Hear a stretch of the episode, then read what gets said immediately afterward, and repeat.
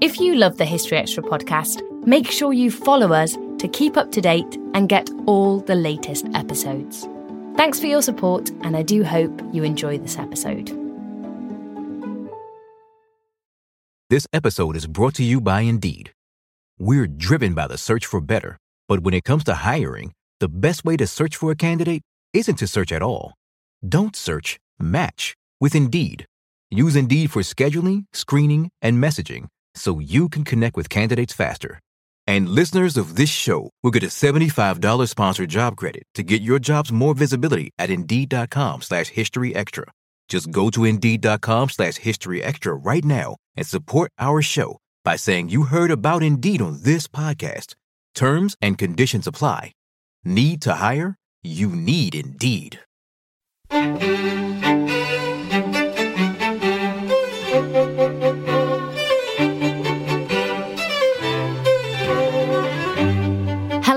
Welcome to the History Extra podcast from BBC History Magazine and BBC History Revealed.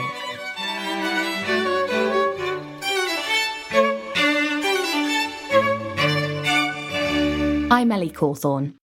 Who maintained law and order before the police? When did Britain outlaw capital punishment and why? And what are some of the weirdest punishments doled out through history? In our latest Everything You Wanted to Know episode, historian Dr. Nell Darby answers your top questions on crime and punishment throughout British history. Nell was joined in conversation by Rachel Dinning. So, before we get started on some questions submitted by our listeners, I was wondering if you could just briefly introduce yourself as well as your areas of expertise. Um, I'm Nell Darby. I'm a crime historian and writer. My PhD looked at the role of the magistrate um, at the lowest level of the court system, um, so kind of petty sessions um, between 1688 and 1837. So that's my my particular area of interest. But since then, I've kind of written largely about more modern crimes, the kind of 19th, early 20th century crime, particularly murder. Um, I'm very interested, particularly in gender and crime and in newspaper representations of crime. Great, thanks, Nell. And we'll get on to some of that in a little bit. But firstly, I thought we could start with quite a broad question. This was submitted by quite a few of our listeners. Um, and that is how did the criminal justice system as we know it today develop in Britain? And what perhaps were some early examples of justice systems in the past? Yeah, I mean, this is really interesting because we have kind of the 12th, 13th century to thank for a lot of what we see as our kind of modern criminal justice system, actually. We had the introduction of a kind of more modern trial by jury under Henry II, for example. So he kind of established that a jury of 12 free men should kind of adjudicate in land disputes. But he also set up a grand assize or court where a jury had to report crimes in their local area to a judge. So although they weren't determining guilt or innocence, it kind of established that process whereby these 12 men would gather with a judge to kind of look at crime and criminals. So we'd had kind of similar concepts before, you know, and even before the Norman conquest. But it's really in the 12th or 13th century that things kind of develop. We get rid of trial by ordeal, which is what happened before, where people's guilt or innocence was established by kind of these very weird forms of torture, pretty much, you know, kind of walking on hot floors or carrying a hot iron in your hand. And if you weren't injured, you were innocent. So it's kind of a modernizing, getting away from that kind of system of, um, it's almost like witchcraft, isn't it? Punishments for witchcraft, getting away from that to a more rational discussion, a, more rational system. That's really interesting that even as early on as the 12th and 13th centuries, we were having groups of people making decisions. It wasn't just down to one person. Um, so, what kind of people were on these early juries? Did you have to be a certain demographic? Yeah, the juries then weren't as they are now, where you can get people from all walks of life being asked to be um, jurors. As with a lot of things in society, it was about status. So I think initially juries had to be kind of minor noblemen. Uh, you know, it was kind of, uh, you had to be a respectable member of society of a certain status. And that meant that you were seen as a trusted member of um, the community, somebody who was to be believed when they said somebody was a criminal or reported a crime. I was going to ask you about crime more generally um, and how we might define crime, because I'm sure in the past, what was a crime then might not be a crime today, and vice versa.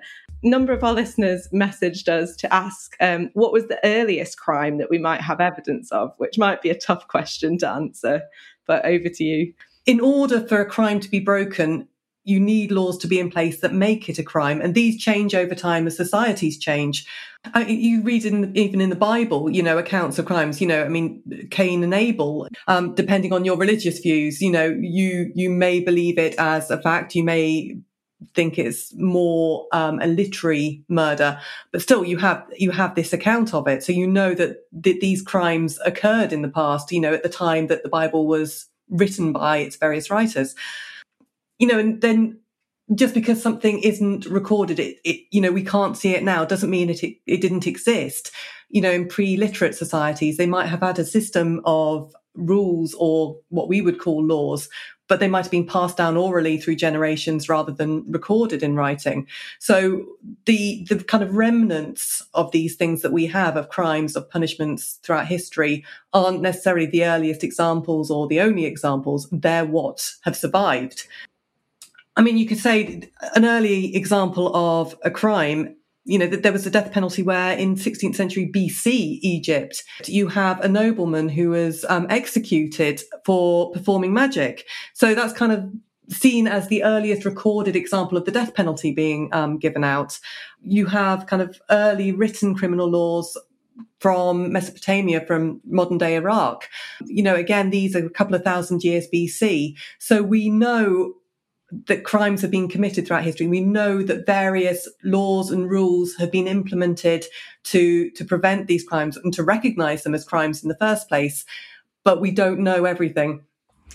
Yeah, I guess as long as there have been humans, I'm sure there's been crime or some sort of misdemeanor going on, even if we didn't have the laws or language at the time to describe it as such but that's that's it. But also you know crimes do change over time. What might have been seen as a crime in the past might not be now and vice versa. You know and if you look at things like um, horse theft which for a long time was a capital punishment although it'd still be a crime now you know the, thought of killing somebody for stealing a horse we'd go well why? We wouldn't do that because times change. And our kind of recognition of what is of high value, what is worth um, giving somebody the death penalty for, has changed over time.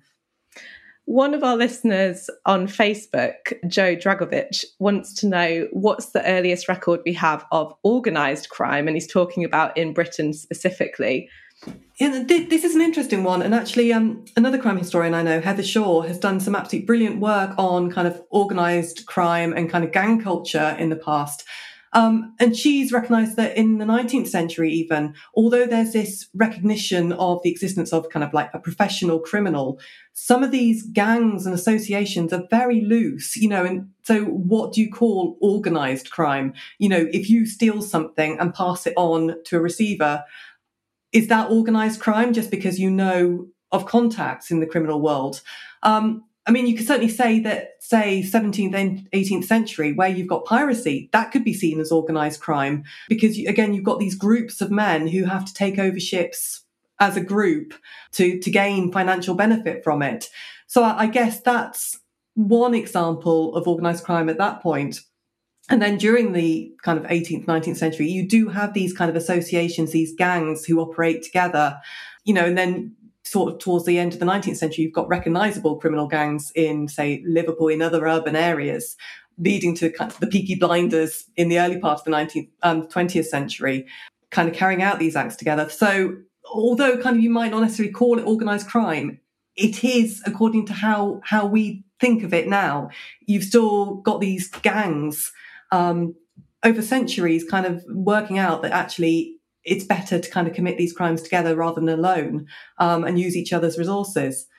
That sort of brings me on to my next area, which is how have we dealt with crime through history? Who has been the organisation to deal with this? Obviously, today we've got the police uh, or even sometimes the military, I guess.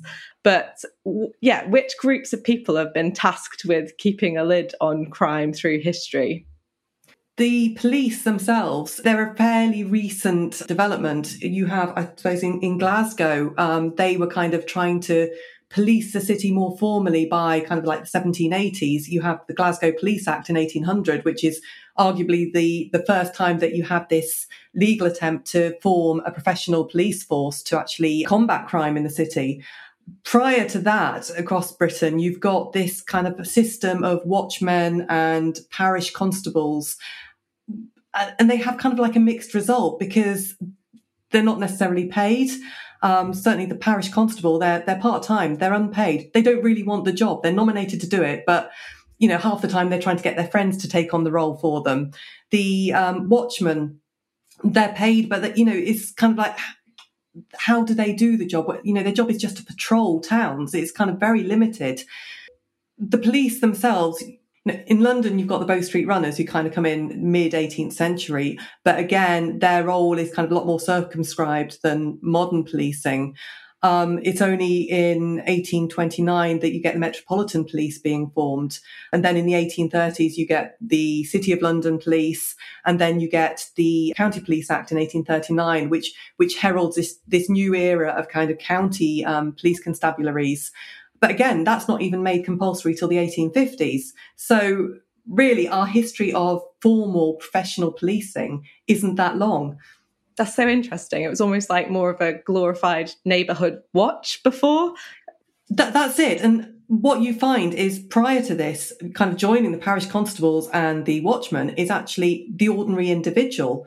If you have a crime committed against you, it's up to you largely to go out and investigate it and to prosecute it. So the onus is very much on the individual and the state plays a far smaller role than it does today. So there's, there's quite a lot of pressure on the individual. You know, if if you say have your house burgled, what do you do? You've got to try and find the perpetrator. So you can kind of raise a hue and cry and tell all your neighbours that you know this is who I think the offender is. Everyone try and get on board and try and find him and apprehend him. But largely, it's up to you to go to your magistrate to report this crime, to say who you think might have done it, and to try and get witnesses to provide support for you. You know, you haven't got the recourse of ringing the police and asking them to investigate it. So, I guess, were there more examples in the past of what we might call mob justice rather than an organised system to tackle crime? So, maybe a town or group of people came together to maybe ostracise a criminal um, and they dealt with it in house, you might say. Yeah, it could be. If you had, I mean, getting on to persecution of particular groups, even kind of in the 18th century, I found examples of gypsy communities picked on. You know, if, if one of their members goes into town, they will be the first suspect if something happens, if something's stolen, or um, somebody you've seen who you don't like, somebody you've been suspicious of for a while, just in a more general sense if something happens to you, you will immediately accuse them, whether or not you've got any um, anything to back that up. And so you do you do find that happening, or um, a mob kind of beating someone up or running them out of town. So yeah, I mean that does happen, you know, and this it's kind of like trial and error sometimes in terms of trying to find out who committed the crime. You're trying to to find who the most likely um, offender might be. Yeah, that makes a lot of sense, especially if you think evidence in the past would be nowhere near like what we've got today. You know, we've got cameras and we've got DNA evidence in serious offences. I mean, it, it is all this guesswork. And sometimes when you're reading court reports and you see lack of evidence there, or, you know, someone was just in the locality at the time, and sometimes that can be enough to convict them and to modernize with, you know, all the techniques that we have to, to kind of prosecute somebody and to find the evidence that convicts them. It's, it's really quite startling. So, onto the topic of punishment now. Uh, so when I think of punishment through history, I think of some really unusual things, you know, putting people into the stocks, throwing apples at them, stuff like that. What are some weird and wonderful punishments that we've had in place in the past that we might find unexpected today?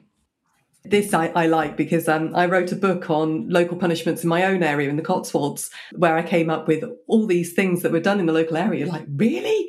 Um, but yeah, some of them were kind of surprisingly common. So, I mean, you've got things like, in my area, certainly, the ducking stool or cucking stool. You've got the scold's bridle, which was also known as the branks. there, there are certain um, punishments that were targeted at gossip. So it was largely women who were, you know, on the on the end of these punishments, but it was men occasionally as well. You might get paraded around the streets in your in your town in form of kind of public shaming, um, and there were several punishments like this where the main aim of them was to to embarrass you or humiliate you in front of your peers, in front of your local community, because what mattered a lot in previous societies was your standing in the local community. You were more likely to spend your entire life within that community. So to humiliate you in it was absolutely awful. It was it was a real punishment. And in that sense, the stocks and the pillory are similar in that they were often placed somewhere like a market square, so right in the center of a local community. Um, again, to humiliate an individual. And like you say, you know, you might have veg or apples thrown at you to kind of further injure you and humiliate you you do get exceptions. Sort of Daniel Defoe was um, put in the pillory for seditious libel, but he had people throwing flowers at him allegedly instead of fruit and veg to show their support for him.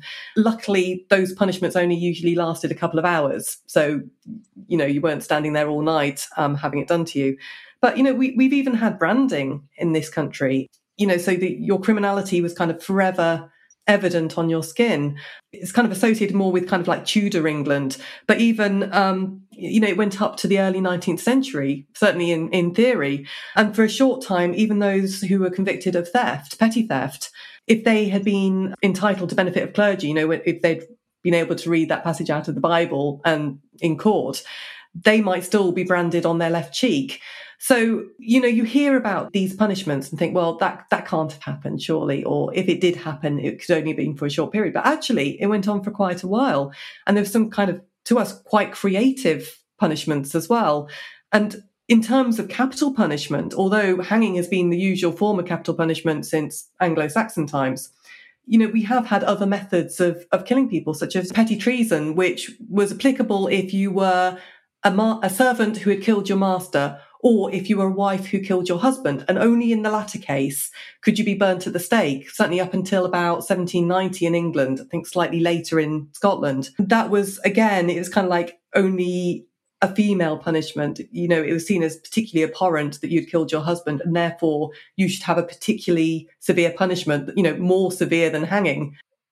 That's so interesting, the gendered element. You mentioned it with even like the lower level punishments, like the humiliating punishments were more often dished out to women.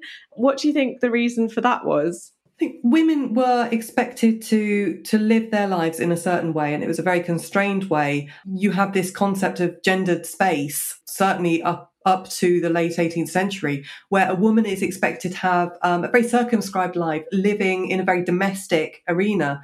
If she goes outside of that arena or if she behaves in a unfeminine way, she is seen to have transgressed. And this is particularly evident in terms of sexuality. If a woman gives birth to an illegitimate child, she can be punished for it, whereas the onus on the men who father these children is just to make them financially responsible and I've seen numerous cases in magistrates' notes where a woman who's given birth to more than one illegitimate child is sent to prison because, you know, to transgress once could be seen as a mistake that can be rectified. You know, she can improve her behavior.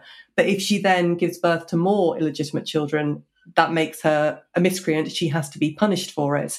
So you have the, these certain offences and certain punishments that are designed to kind of um, control women's behaviour. And obviously, in, in, terms of what's happening recently in America, in terms of Roe versus Wade, you can really see some parallels here to how men have always tried to control women's behavior and punish it if it kind of trans- transgresses what they see a woman's role and a woman's function as being.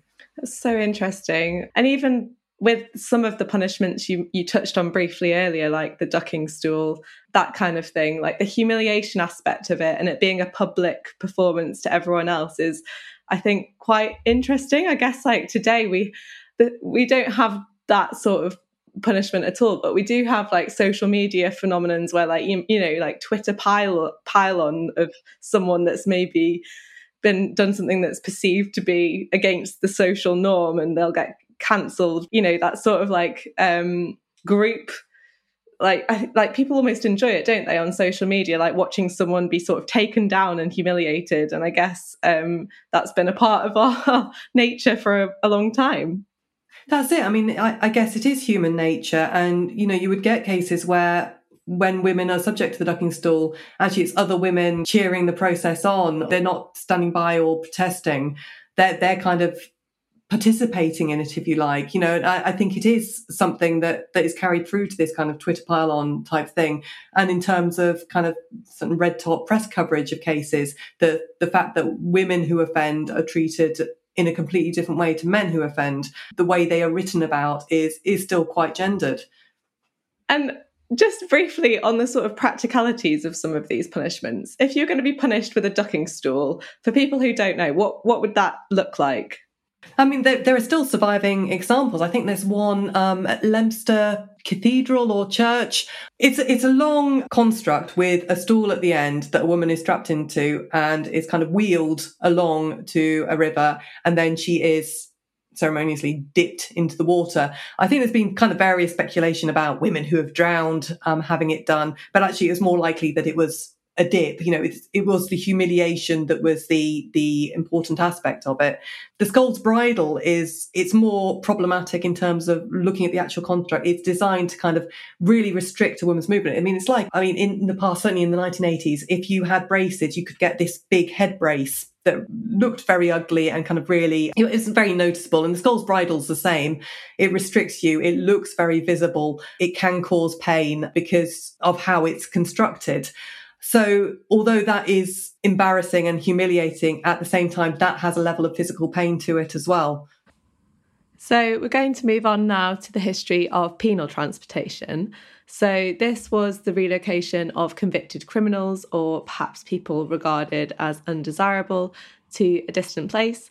Australia was one place that people got sent.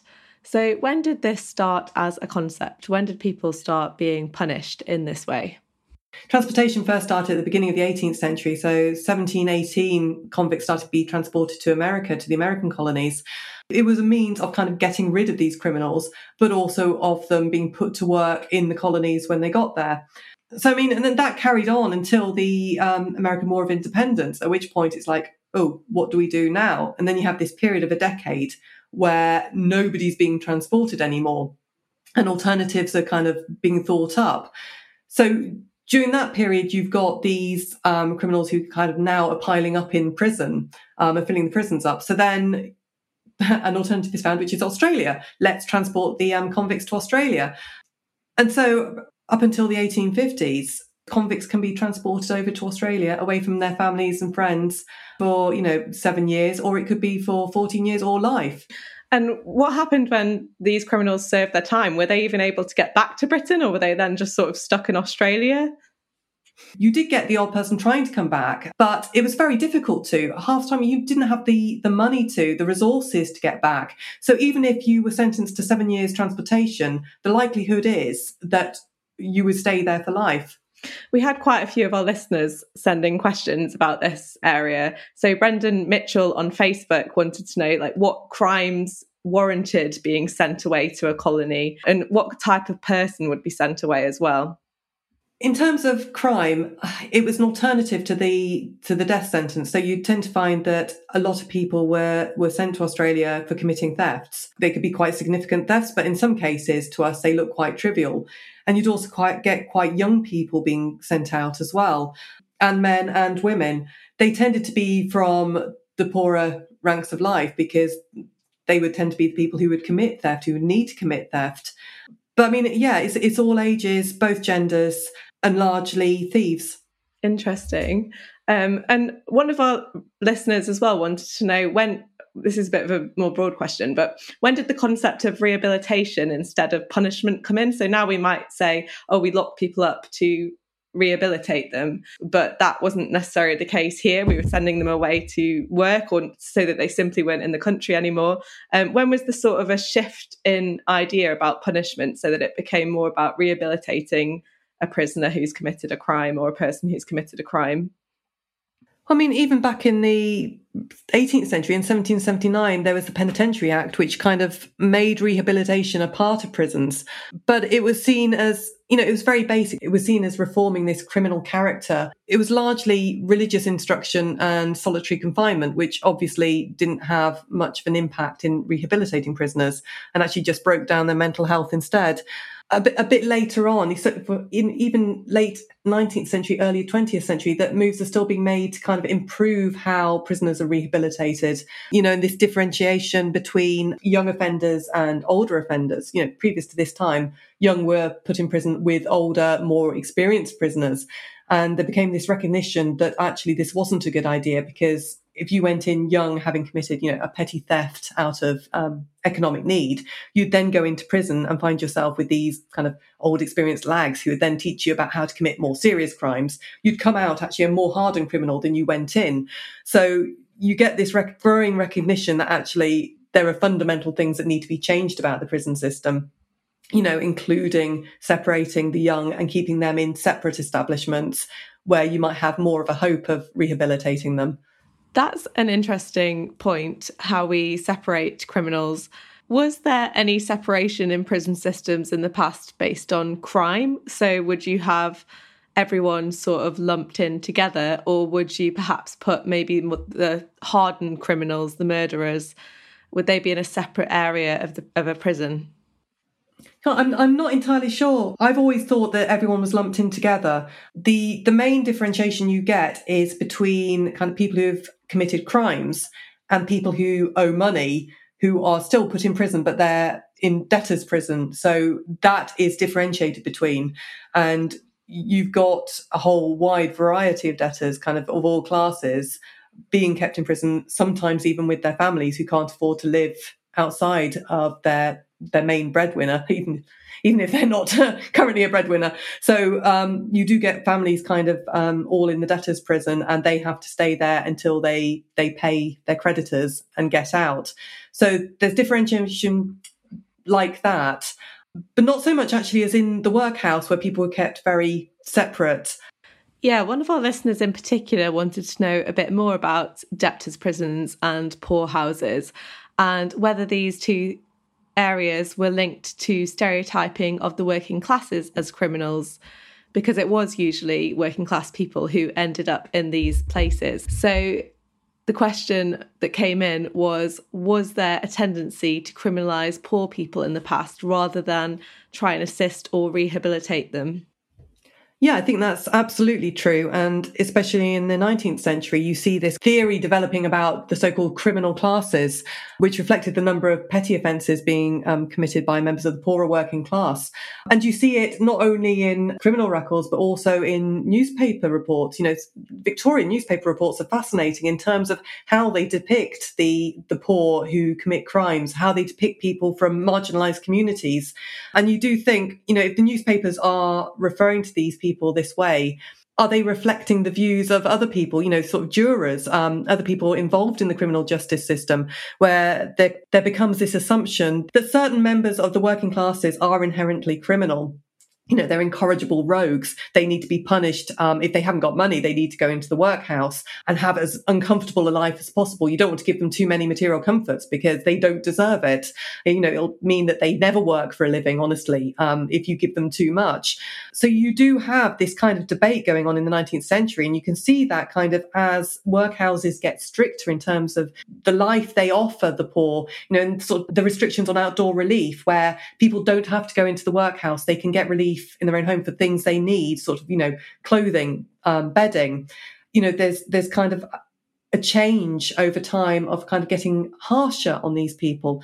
And also then you see, as I say, this this kind of um, victimization of certain communities, of certain races or religions. Um, they become more associated with crime. These people are seen as born criminal and you get this development of a criminal um, identification system, which starts in France, but then kind of goes in other places as well, where there are attempts to kind of uh, determine who might be criminal according to their kind of their facial measurements, um, how they look.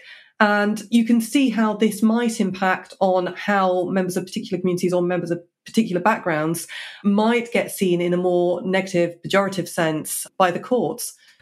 That's so fascinating. What kind of things are detailed? What makes a criminal face in the eyes of these guidelines from France? The examples I've seen kind of focus, you know, on ear size, nose size, some really odd stuff, but it kind of follows because you also get this kind of interest in phrenology at I think around the same time, and so you can see this kind of um, pseudoscientific uh, interest where you're trying to look at the basics of somebody's physiology and say, right, this might make you criminal or not, you know, and it it, it seems quite absurd now, but you know, th- this was kind of very popular at the time.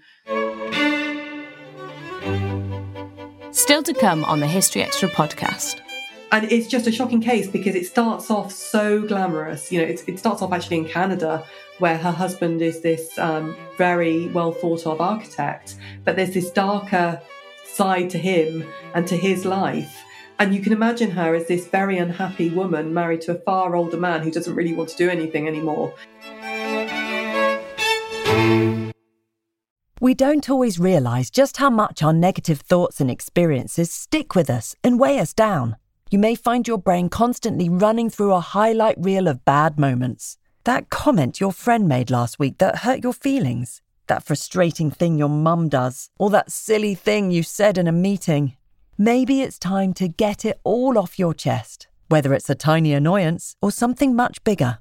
Talking about it can give you some relief and lead you to a potential solution. That's where therapy comes in. It's a safe space to share whatever's weighing you down and learn to process it so your internal highlight reel can focus on the good stuff. And BetterHelp offers affordable online therapy on a schedule that works for you. Connect with a licensed therapist by text, phone, or video call. Start the process in minutes and switch therapists anytime.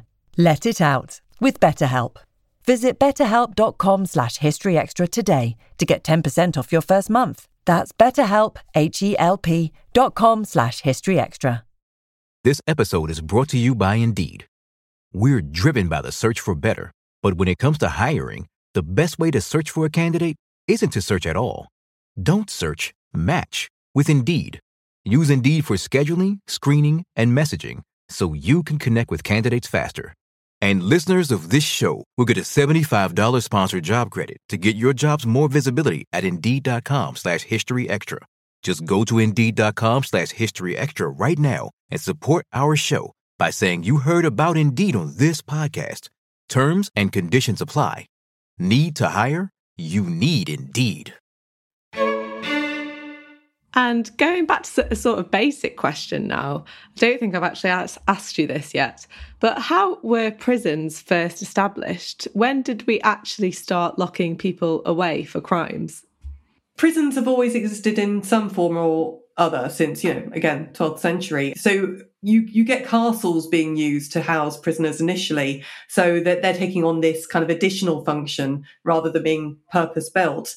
But then you get the development of kind of the purpose built little prisons. You get lockups in more rural communities, but they're not designed for the long term housing of prisoners. They're designed for short term use. So sort of when somebody's waiting to to go to court, when they've been convicted and they're waiting to get executed, the, the little local lockups, there's a lot near me, um, they were sort of needed in rural societies for like the local watchman or parish constable to go and hold somebody overnight, such as, you know, if they'd been seen drunk in the street or something, until they could be taken to the local magistrate the next morning. So these were kind of initially very short term um, solutions. They weren't designed to hold people for months or years. That happens over time. And I, I, guess you could say it's a result of that break in transportation where you suddenly need an alternative to people being shipped overseas. And you've got this um, kind of increased rate in offences, in, in what can be classed as serious offences. What do you do with people if they're not being executed, but they're not being shipped abroad either? Right, they need to be put in prison and held there. And so from that, then you get this growing need for a new type of prison. If you're holding prisoners for longer, the old prisons aren't necessarily going to be the best places for them. And I think um, Jeremy Bentham in kind of the end of the 18th century came up with this design for the panopticon, um, which I think a lot of people interested in criminal history will know about. So this this new design where you have the prisoners housed in cells in a circle, kind of a rotunda, And then you have the prison staff based in the centre in a building where ostensibly they can see all prisoners all the time. I mean, in practicality, they can't, but the prisoners don't know that. So the belief is, oh, the prisoners will behave if they think that anybody could be looking at them at any time. And so you get then new prisons growing up that kind of take on these changes in design. So you've got Pentonville, um, which is early 19th century, a Millbank prison as well, that take on the, these new beliefs about how best to look after prisoners, how to be able to watch a growing number of prisoners. So although you have these, these old prisons which continue being used, you then get this growth in the new style of prison to house more prisoners for longer. And what do you think was the main reason for this shift towards mass incarceration on a sort of longer term scale? What were the reasons for that happening, do you think? Well, you get a kind of a change in in mood. You get this kind of um, thing of a civilizing society, but you also get this concept that, as Jeremy Bentham said, if you give somebody the death sentence and they die, what are they learning from their crime? Because they're dead, they can't learn anything. If you put them in prison, say for life, they've got that long period of time to actually think about what they've done and kind of learn from it and reform. You or you want to punish them, and the best way of punishing them long term is to keep them in prison for a long term time. Um, so there's this recognition that actually executing people for crime might not have um, the best effect either in improving somebody's morals or in actually punishing them what what does it serve? So you get this kind of growing debate about the the death penalty and what's better, death penalty, prison. So on the subject of the death penalty, what do you think are some key moments in the history of capital punishment in Britain? So some of the pivotal moments where say society's view has shifted significantly. Well, I think from the 1840s to 1860s, you get the biggest shift in terms of kind of horror, really, at the spectacle that public executions have taken. Charles Dickens went to see the execution of Maria and Frederick Manning in 1849. They had been sentenced to death for the killing of Maria's lover in Bermondsey, and they were hanged at Horsemonger Lane Jail. And of course, 1849, it was public executions. And these kind of formed a day out for a lot of the working classes. You know, they would go and be entertained. There would be things to buy. You get the broadsheets being um, sold there. It was also the opportunity for a lot of people to commit petty offences. You know, they go out and pickpocket other spectators. It became a bit of a free for all. And Charles Dickens had gone to, to this execution and been absolutely horrified by the fact that it seemed this form of entertainment and people seemed to have forget, forgotten that two people were actually dying that day. You know, they'd just gone to be, um, to have a laugh. Um, and so he wrote about it, and other people started to write about it and kind of say, mm, this isn't really what the point of a hanging is. You know, it's for people to learn from, not to be entertained by. So from 1868, you get this big change where rather than somebody being executed in public, executions now take place behind prison walls. You know, they're they're in private. So that that's quite a, a big change, I think, kind of recognizing that people aren't learning from the experience of watching a hanging. They they are just going for a day out and that's not really what you want gosh, it's quite hard to imagine the logic of committing another crime in a place where someone is being punished in such a severe way for committing a crime. And I suppose on that note, what when was capital punishment actually abolished in the UK? Um, and what was the ta- what was the run up to that happening? Well, there'd been a kind of decrease over time in terms of the number of offences that were subject to capital punishment. There, there was this feeling kind of over the 19th century and into the 20th that actually it wasn't the most appropriate punishment for, for quite a few things. So you see fewer people being executed. You also see kind of more discretion in court, kind of judges not wanting to give the death penalty to people and maybe sentencing them to a lesser um, punishment or um, you even had cases of thefts where somebody had committed grand larceny, as it was, and should have been subject to the death penalty, and they only get convicted of petty larceny because the judge kind of ascribes some sort of random value to the goods they've stolen to make it a lesser offence. And that kind of feeling grows over time, this reluctance to, to give people the death penalty. But it's actually, I mean, only in the 1960s that it was abolished. And even then, in 1965, it was only kind of a temporary abolition, if you like, because there was kind of a sunset clause set into the Murder Act that year that said it would only last for five years. And after that time, something else had to be done to make it permanent. And so in 1969, um, in England and Wales, it was made permanent. It was only abolished in 1973 in Northern Ireland. But yeah, um, I mean, hanging was still an offence for treason, um, even though the last hanging only took place in 1946. I mean, that, that wasn't abolished for decades after. I think it's 1998 it was finally abolished, and now you can only be sentenced to life in prison for, for treason. But, you know, the, the fact that it existed on the statute books until the 1990s is, is quite horrifying, really. You mentioned Charles Dickens being quite against capital punishment back in the Victorian period. And one of our listeners, Toby Will on Twitter, wants to know what have the views of the public on capital punishment been like throughout British history? Has there been has there always been a sort of for and against through time, or is this more of a recent thing, perhaps? Yeah, I mean, I think there's always been some feeling against it, but the, the cases I've looked at, kind of um, up to the 18th century, they've been down to the individual who's being hanged, you know, and kind of distaste over certain people receiving the death penalty. You get certain people become almost like folk heroes, um, and the public is sympathetic towards them. They don't want to see them die. So it, it's more based on the individual rather than being a concerted kind of um, campaign or feeling of um, let's get rid of the death penalty. And like I said, I think that there's a kind of concept of this civilizing society that every generation or every kind of century you see people developing their their ideas. And so when you get into the Enlightenment, there, there's kind of growing um, feeling, growing debate amongst intellectuals and amongst others about whether this is the right thing to do, about whether a civilized society should be killing members of its own in, in such a horrific way. And the fact that certainly up until um, the Victorian times, the method of being hanged could take quite some time. It could cause a lot of pain. It resulted in you being kind of strangled.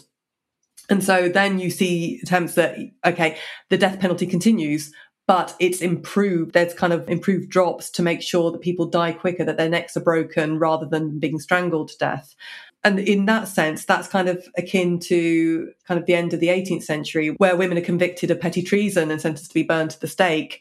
Sometimes people would go up and strangle them first so that they were already dead by or unconscious by the time the flames got to them. It's kind of that desire that even if you're going to kill somebody for committing a crime, even if you think that might be the right thing to do, let's not inflict, you know, let's try and avoid that pain as much as possible.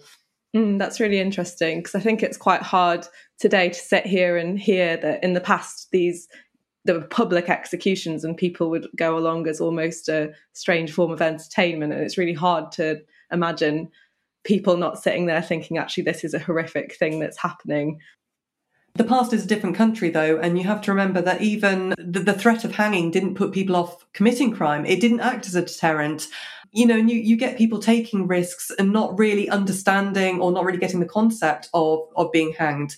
And I don't know whether that's a result of the importance of religion in people's lives that they think there is going to be something beyond and they are, you know, that they're, they're going to be guaranteed this eternal life or um, rising to heaven, or whether there just isn't is an inability to cope with the the even the concept of being hanged and being dead at the end of it you know and that's aside from people who commit crime because they genuinely have to, because it's an economic crime, because it's their only way of survival, and they don't see any alternative. Um, so I think it, it's a bit dangerous to kind of ascribe our feelings today on people in the past because there's not necessarily that that correlation there. That's true. Um, are there any cases when it comes to capital punishment that have been kind of pivotal to overturning it um, that spring to mind for you, or any cases that you found have found particularly interesting to learn about? In terms of the whether there's any case that's kind of got particular resonance for me, um, I've researched previously the case of Charlotte Bryant, who was a poor woman, possibly from a gypsy background, who was hanged in the 1930s for killing her husband. Um, and that kind of strikes me because she was illiterate. She had very little understanding of the criminal justice system. She had to ask prison matrons um, to explain the process for her, to explain documents to her, because she had no idea really what was going on or what she was supposed to say.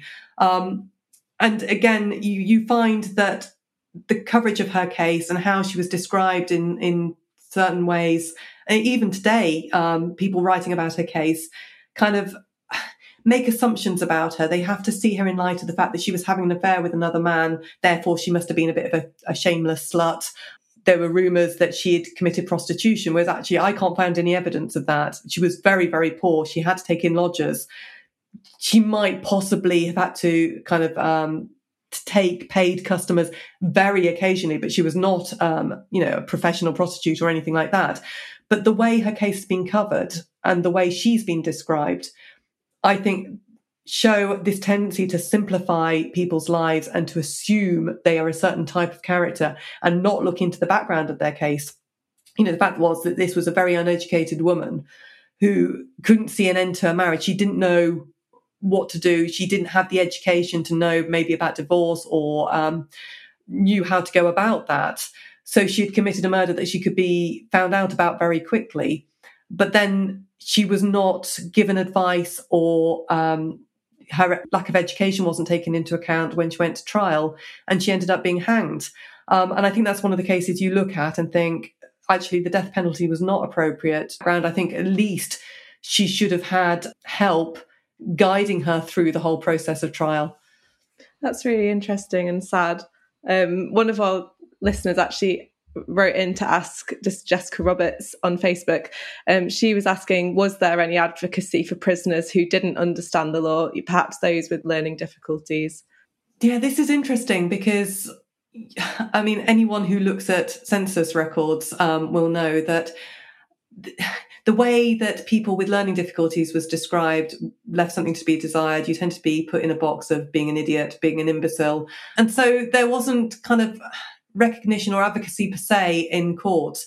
However, there were ways in which you could benefit from the court system was that you could stand mute so if you were asked whether you were guilty or innocent and you didn't say anything, you were deemed to be standing mute. And there were two types of this. There was being mute by malice, where it was decided that you were doing this on purpose, that you were um, trying to play the system. But there was also those people who were kind of mute by visitation, in which case it was determined usually that they weren't answering because they didn't understand. They hadn't got that mental capacity to understand. Um, and so, although that wasn't always a bar to being tried, if it was determined that you were mute by visitation, the likelihood is that you would not be tried because it was deemed that you hadn't got the capacity for it. You, you get problems in court cases where somebody is described as being insane, and sometimes it's not quite clear whether someone is insane or whether they actually have learning difficulties. So, th- so that can be a bit problematic. But have, having said that, I've looked through Old Bailey records. Um, if you look at the Old Bailey online website, which is a fantastic resource, and you do see cases of people who are being accused of crimes and witnesses come forward and say, but he's an idiot. He doesn't understand what he's done. He doesn't understand being in this court now. Um, and there's several cases I found from the 18th century where that individual is then acquitted because even though they say, yeah, we think they did this crime, we don't think they understood either why they did it, that it was a crime, and they don't understand why they're in court now. That's interesting. So a recognition of intent when it, you know a person's intent when it comes to being punished and what they did. Um, we've we've touched on it a bit already, but I wanted to ask you about gender differences. So historically, what kind of differences have there been in how men and women have been tre- treated in the criminal justice system? I mean, part of it comes down to what crimes men commit compared to women. And you do find quite a gendered difference. Certainly, when I was doing my PhD and looking at these records from late 17th century into the early 19th, you find that men are more likely to murder. And I think that's still the case, you know, it has been the case throughout time. When they do commit a murder, women tend to do it using different methods. They're, they're less violent. They might use poison, which particularly popular in the 19th century. So they, they have different methods of killing where they commit crime. Women tend to commit different types of crime. And again, this, this kind of goes back to this concept of gendered space that women have a more or had in history, sorry, a more prescribed arena in which they were expected to live and work. So they could get away with certain crimes, sort of the theft of washing from washing lines, um, stealing from neighbours, whereas men could get away with a larger geographic area, a larger area in which to kind of steal items. They might steal more valuable items because they could steal them from work. They could steal, um, you know, game from uh, local landowners' estates, and they would cause less suspicion being seen in the area than a woman would. you find that men tend to be charged with these more serious thefts, you know, the thefts that give you the death penalty. So this could result in more men being punished that way. Women, though, can get punished separately, as I say, for, for kind of sexual offences in a way that men don't. A lot of women would get charged with infanticide. You get some men being charged alongside them, but, you know, it's a small number compared to the women you know, and that again was a capital offence. So they could be sentenced to death for that. What you find over time is that there, there's a growing reluctance to sentence these women to death and to send them to the scaffold. And so you get a growing tendency then for judges to convict them for the lesser crime of concealing the birth of a child, which isn't a capital offence. So yeah, so you, you get these kind of clear gender differences which can work in in two ways you know. So you do find this kind of reluctance to to sentence women to death. You do find that they're less likely to commit the serious offences in the first place. And is there any evidence for people of different races being treated differently in the criminal justice system through history um, it's a bit mixed actually, and it's not just race. It's kind of um, your ethnicity. It's whether you're an immigrant or not you know, I found cases that refer to to um, black members of the community, and it's not that they're described derogatorily. It's kind of you know they are described as the black boy, the black man, whereas a white man might be described by his job. So it's kind of the emphasis is put on the fact that they are black. I haven't done any res- research into kind of like how often they are acquitted of of crimes compared to to white people, but certainly attention is drawn to their their race. In terms of other groups of people, you do get substantial feeling against Irish immigrants. Certainly in the 19th century, Irish men are tended to be seen as, you know, this criminal type again. They are wife beaters. They are big drinkers. They're treated quite unfairly in court. Evidence is treated in a slightly different way. They're more likely to be convicted of these violent offences. And Peter King, a really good crime historian, he's actually done a whole study on how Irish, the Irish accused are treated at the Old Bailey, in the 17th to 19th centuries, you know, and found this, this clearly that there is this kind of bias against them and there's an assumption that they are naturally more violent than the English which is, quite appalling, you know, and it shows this kind of anti-immigrant feeling. And, you know, it's kind of along with this anti-Jewish sentiment that you also get in places as well, that anyone seen as the other is viewed with a bit, of suspicion. You know, they're, they're not natural born Englishmen, you know, therefore they must be suspicious. So you get this coming through quite a lot in um, court records. Was there a flip side to that as well, where certain people of certain class and status were profiled to be trustworthy purely because of who they were or who they were born? So, you know, he wouldn't have committed a crime because he's the landowner of such and such place. No, I think that's true. And especially, say, if somebody from a slightly better position in society was accused of a crime by somebody further down, there would be this suspicion that, you know, can we trust somebody accusing his better of a crime? You know, you get, you do get cases of servants accusing their masters of violence. And there ne- isn't necessarily that same kind of bias there. But I think that's because there's this recognition that, you know, some masters could be less fair than others, and um, some young boys who are apprenticed or servants could get treated badly by them. That's not to say they they got a severe punishment, but there's not necessarily that kind same kind of bias there. It's a very class based society. You know, so somebody who is better off, has more resources, better education, they're either believed more or they can put their argument forward better than somebody who's less educated. So, one of our followers on Facebook, Terence Anthony, wanted to know whether we borrowed punishments from other places in the world.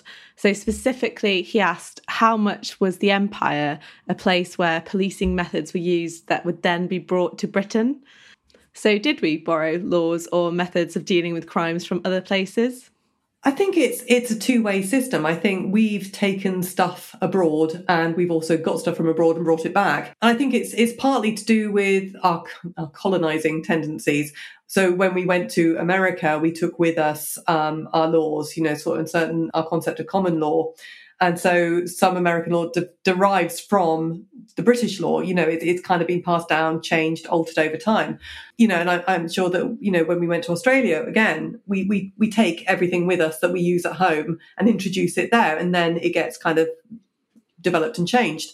In terms of the opposite way round, I know certainly about more more recent times that you've got this theory that um, kind of the the Irish influence in the Metropolitan Police actually led to kind of Irish methods being being brought into Britain, a, a concentration on surveillance, which we didn't really use before that, um, and likewise um, in India, they had kind of a, a more focus on surveillance that again was brought back to Britain. So I think we, as part of the British Empire, we, we've gone to other places then and more recent times and kind of learned from what other countries are doing and brought certain aspects back to us. But we've also taken parts of our laws, part of our policing methods overseas in the first place.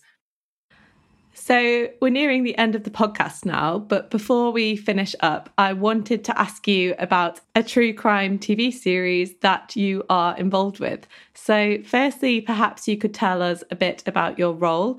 And then, secondly, perhaps you could tell us about a historical case study that you came across during filming that particularly fascinated you for the past couple of years, I've been the presenter of Murder by the Sea, which is um, a CBS reality kind of true crime TV series. I'm actually just off next week to go and film the the next series. And that looks at kind of different historical murders each episode. And these can vary. You know, most of them are kind of fairly modern, but I, I'm particularly enjoying the fact that we're introducing kind of older cases and it, it's fascinating looking at kind of people's motivations to commit crime um, and what happens to them. One of my favourite cases that I've looked at, both as part of that series and that I've written about before, is the the Rattenbury murder in 1935, where um, a young handyman who was also having an affair with the wife, Alma Rattenbury, went and killed um, the husband um, in their Bournemouth home.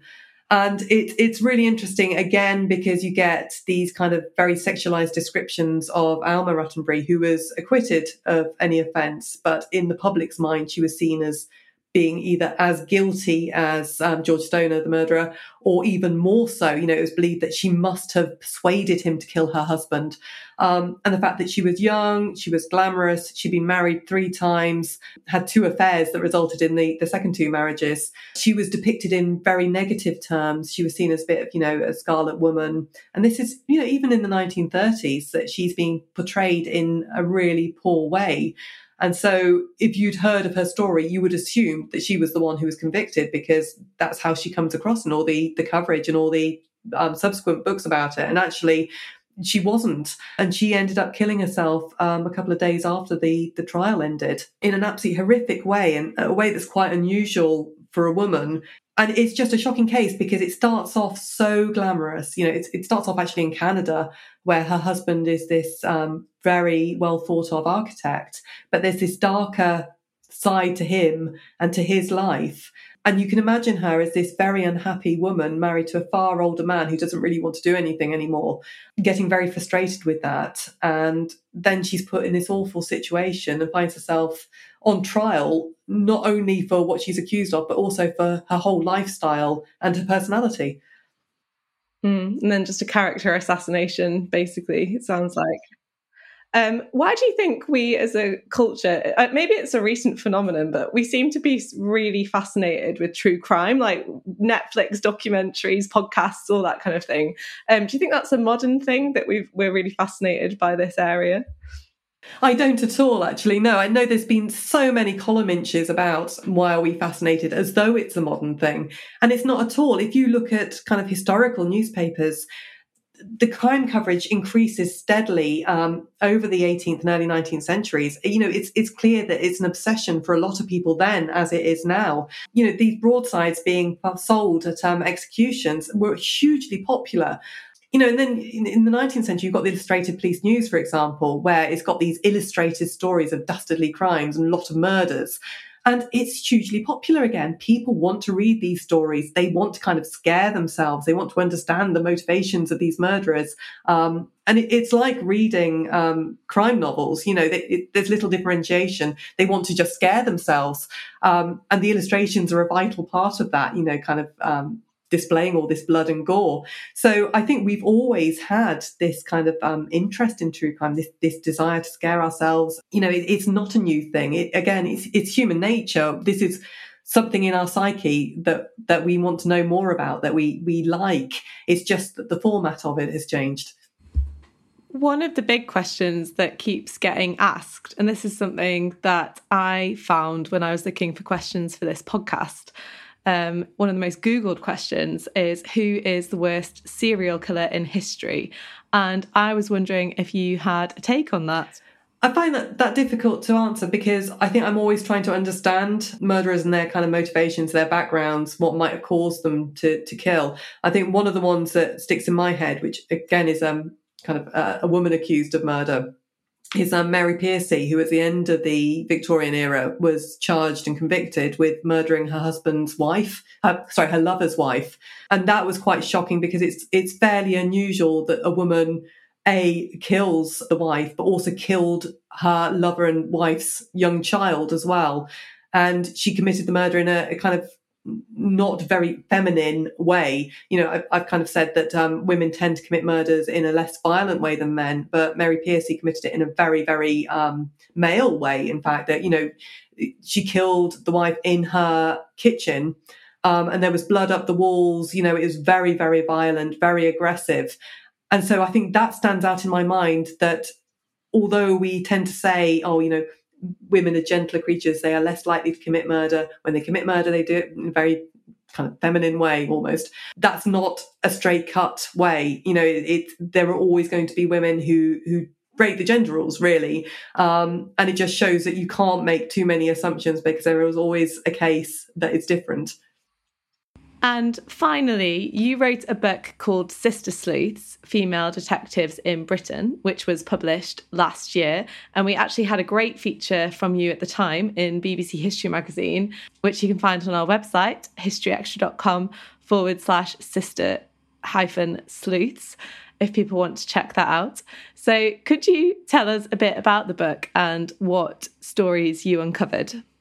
Yeah, I started researching um, private detectives generally just because I was fascinated by the image of the private eye sleuthing around. And then I realized that you get this small group of women in the 19th century, and they, they kind of come out of the 1857 Matrimonial Causes Act, which made divorce easier, but you had to prove adultery and so out of this grew this kind of band of female detectives who were employed to kind of spy on usually a wife to see if they could get her um, to admit adultery or find any evidence of adultery. So they would do so by these kind of feminine wiles, you know, kind of making conversation with the woman, befriending her, even in some cases going to work in her house as um, a household servant. So you get the these kind of, you know, you associate Victorian England with these very demure women, you know, kind of living this very domestic life. But then you've got these kind of um, surreptitious um, women using subterfuge and disguise, taking on these different identities, being quite brave, really, uh, and going finding out all this information about people and about their sex lives. And I just found it absolutely fascinating that, you know, women seem to have formed the minority of um, private detectives over time, but there's still this kind of core band throughout the second half of the 19th century and first half of the 20th century, kind of living these these lives of disguise. And actually, in real life, they're they're kind of wives, their mothers. Some of them are, are kind of taking on the private detective task on the side, you know, working from their living room. Um, some of them have got husbands who are retired police officers. When the husbands retire, the husbands tell them how to go about shadowing people, and then they take on that role with alacrity. You know, you can see this kind of great enjoyment on the part of these women, kind of going finding out things and taking on these different identities. And I was just particularly interested in it because of several of these um, private detectives were former actresses, and my ancestors were actresses in London at the same time. And so I kind of had this this picture of, you know, I wonder if my ancestors took on a bit of private detective work on the side, you know, and or did they work with these women? so it gave me this kind of personal link to them as well. And I was just fascinated by the idea of these Victorian women just transgressing kind of ex- societal expectations of them, doing something different, and finding a way to become kind of independent career women um, through shadowing these other people. And did you find out if your relatives were linked to them at all? I haven't yet, but I'm still looking. I guess that was like early female law enforcement, like uh, an early example of it, even if it was an unofficial capacity.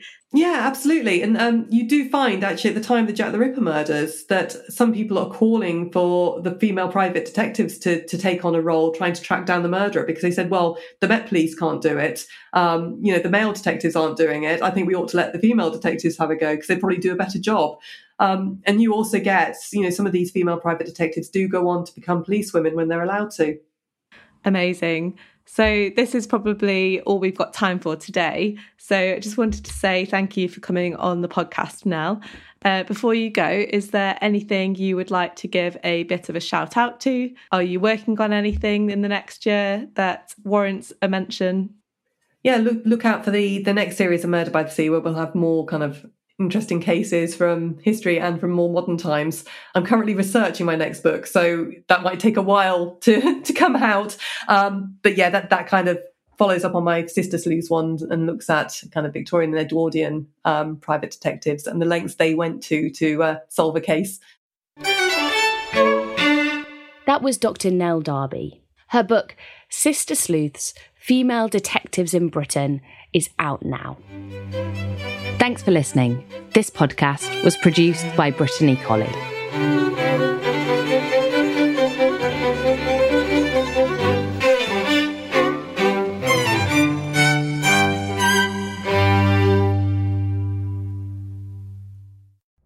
Collision between a Chinese jet and an American spy plane. He came and rammed into our left wing. With relations increasingly strained, what are the chances of things spinning out of control? The Western world was asleep. I'm Gordon Corera. I'll be exploring the friction in this most important of relationships and asking Has the West taken its eye off the ball? You cannot ignore China. From BBC Radio 4, this is Shadow War China and the West. Listen wherever you get your podcasts.